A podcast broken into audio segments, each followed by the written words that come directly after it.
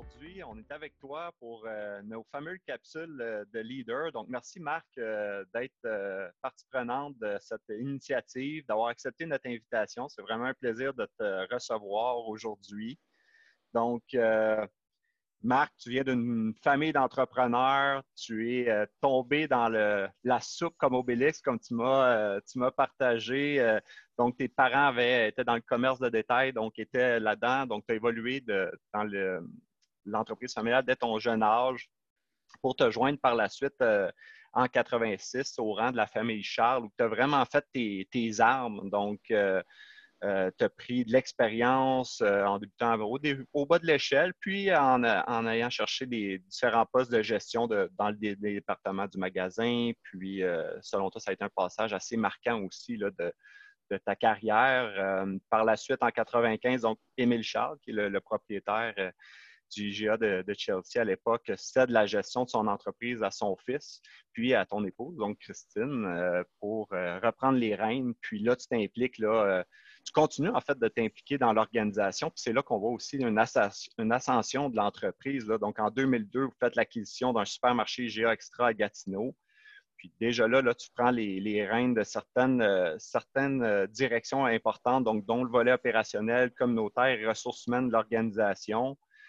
Euh, par la suite, ça se poursuit en 2017 avec un troisième IGA donc, euh, qui se greffe à l'entreprise, là, Kentley. Euh, puis aussi qui s'ajoute une station de service Shell avec les dépanneurs.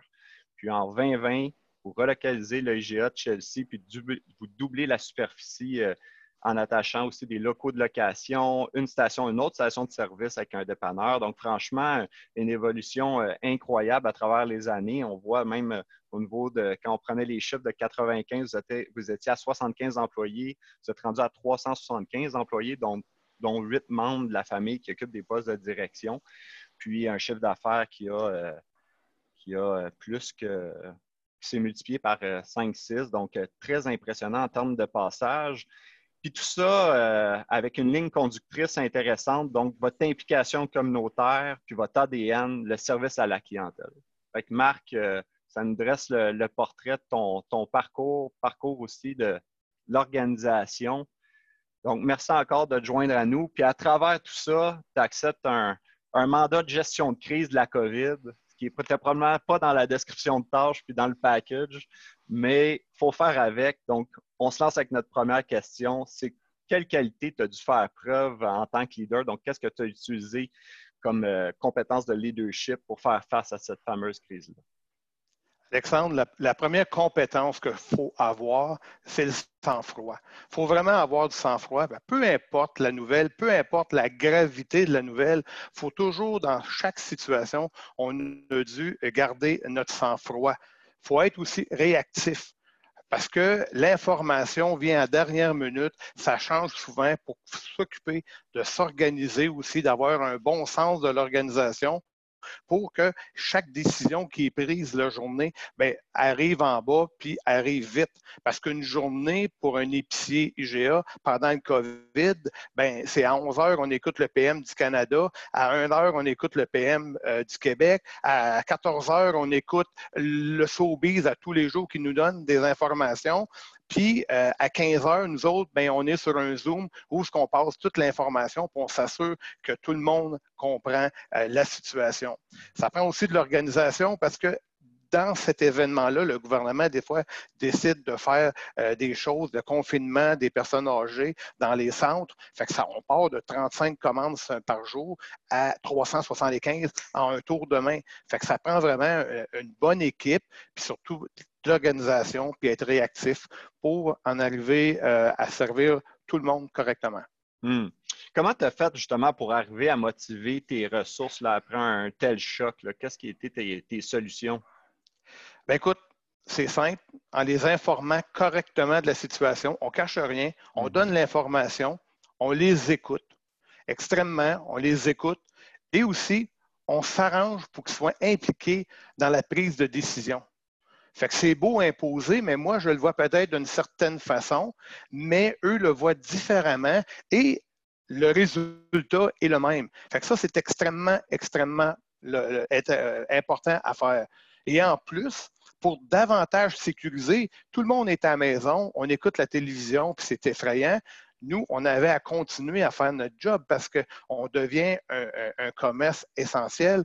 Bien, les mesures qu'on a prises en magasin pour protéger nos employés, pour protéger les clients, souvent des mesures, les premiers à, avoir, exemple, des lavabos à l'entrée pour que les gens peuvent se mmh. laver les mains, bien, ça, ça sécurise le personnel.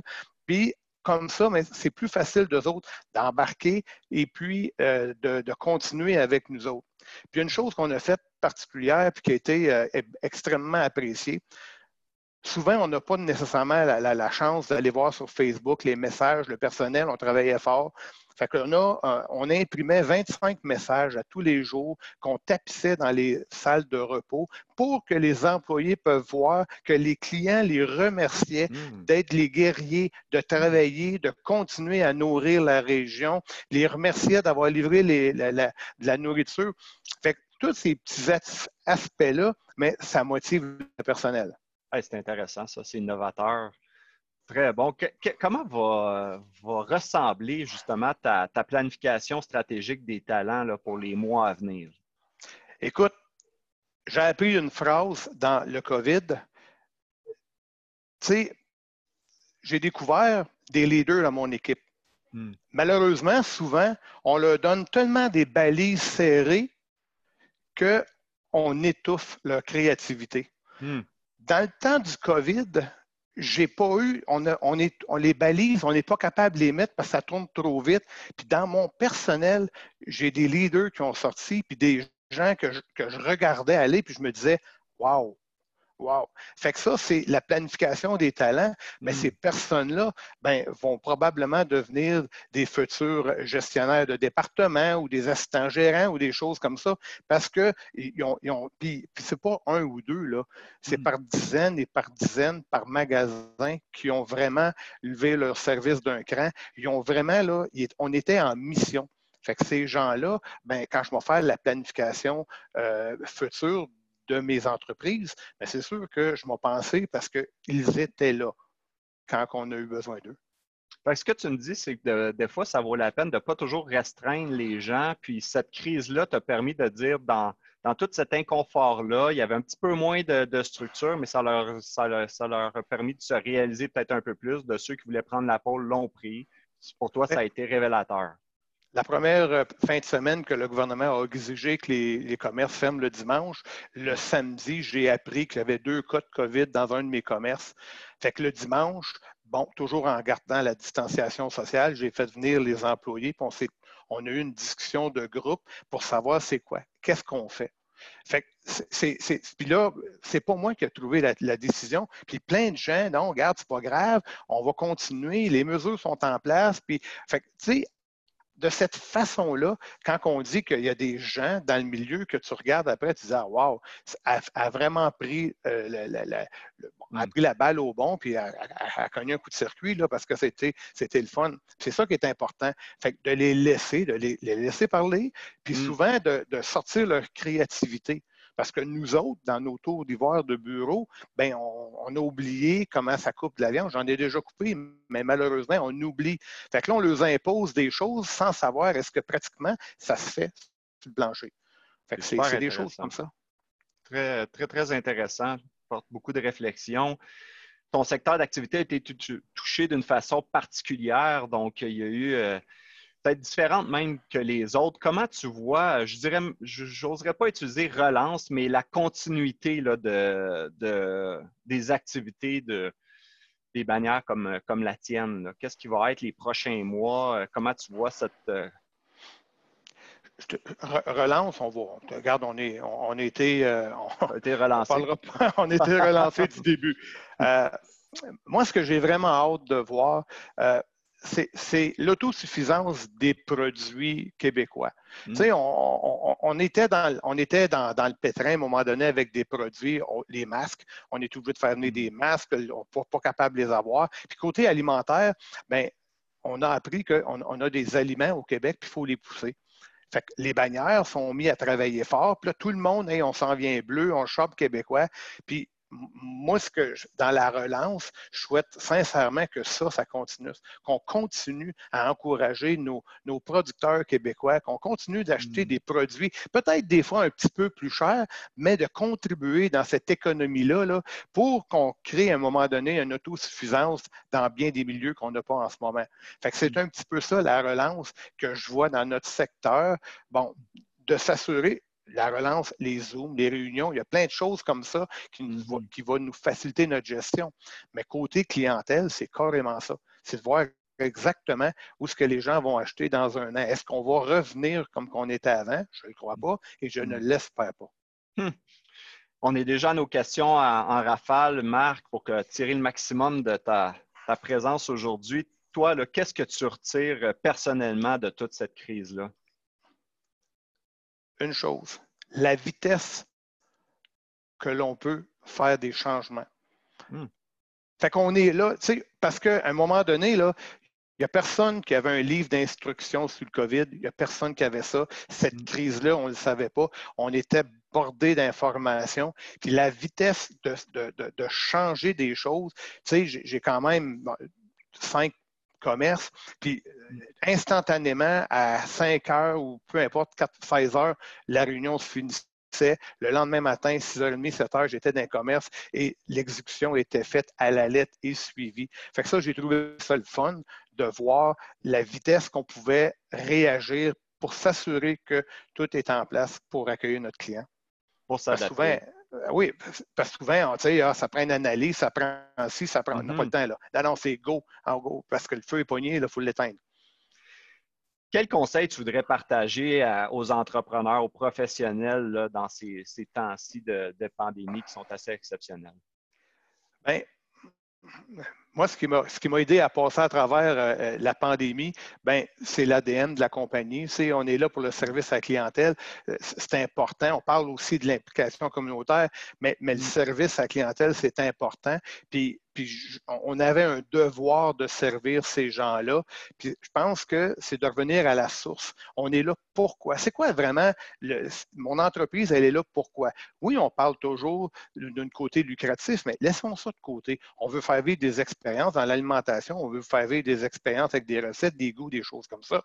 Mais prime abord, c'est quoi? C'est de servir le client.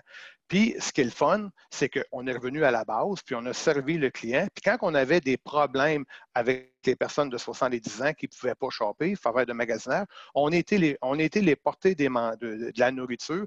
Quand il y avait des problèmes entre les régions dans l'Outaouais, bien, on s'est arrangé pour être capable d'aller livrer parce que notre mission numéro un, c'était de nourrir. Il ne faut jamais, jamais, jamais oublier d'où qu'on part. Hmm.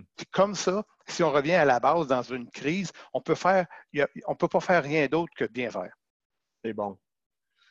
Très, très intéressant. On termine en douceur, donc on veut changer les idées cet été. C'est quoi la lecture de chevet qu'on devrait euh, adopter pour euh, Écoute, tu vas peut-être trouver ma, lecture de, chevet plate, là.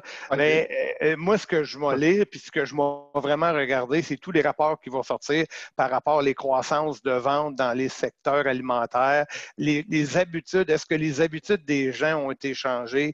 Euh, parce qu'il faut, faut, dire que en ce moment, l'activité des restaurants reprend, mais dans un an, est-ce que l'argent hebdomadaire dépensé en restaurant va être le même qu'il l'était un an passé ou les gens vont continuer à faire du cocooning à la maison. Fait que c'est un peu vers ces choses-là que, je vais travailler à l'été pour mettre en place des stratégies pour vous faire découvrir des goûts et des saveurs dans vos cocooning euh, hebdomadaires. Ah, c'est bon. bon. On de découvrir ça, Marc. Puis euh, merci encore de t'être prêté à cette euh, capsule-là, puis d'avoir partagé ton, ta perception, puis tout ce que tu as vécu à travers cette crise-là. Vraiment un, beau succès euh, d'entreprise avec une belle bannière aussi d'IGA. Donc, euh, bravo. Puis, euh, merci encore de, de Je te remercie à, toi de me donner cette chance de pouvoir parler de ma passion.